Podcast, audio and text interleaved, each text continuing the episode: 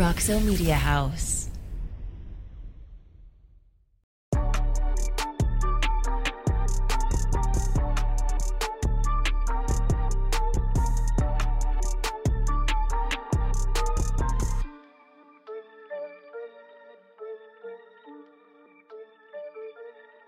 Good morning, everyone. I'm Jamie Plunkett, a staff writer at Frogs Today, and this is Frogs in 5 for Thursday, October 27th, 2022.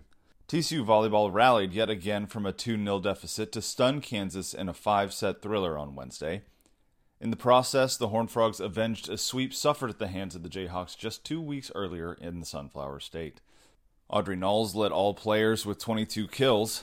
The performance marked her sixth 20 plus kill match of the season, and TCU is now 5 and 1 when Nalls, a two time recipient of Big 12 Offensive Player of the Week, exceeds 20 kills.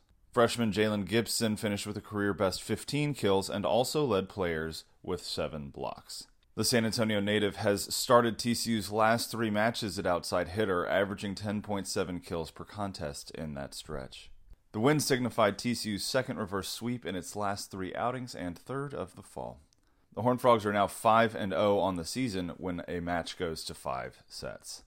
TCU has now won 3 straight and 4 of its last 5 contests overall, and the Horned Frogs have won 7 of their last 8 home matches dating back to September 16th. The Frogs are now 11 and 9 overall and 6 and 3 in Big 12 play, which matches the 2015 squad for best start to Big 12 play in school history. The Horned Frogs wrested sole possession of fourth place in the conference standings away from Kansas with the win, and they can move into a tie for second place with the win over Iowa State in the team's 6:30 p.m. matchup on Friday in Ames.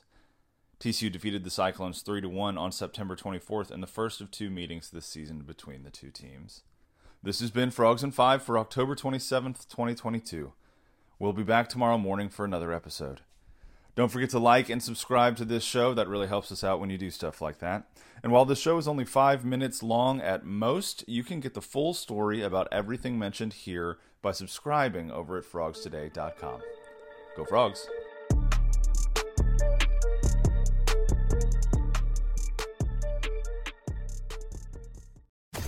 Roxo Media House.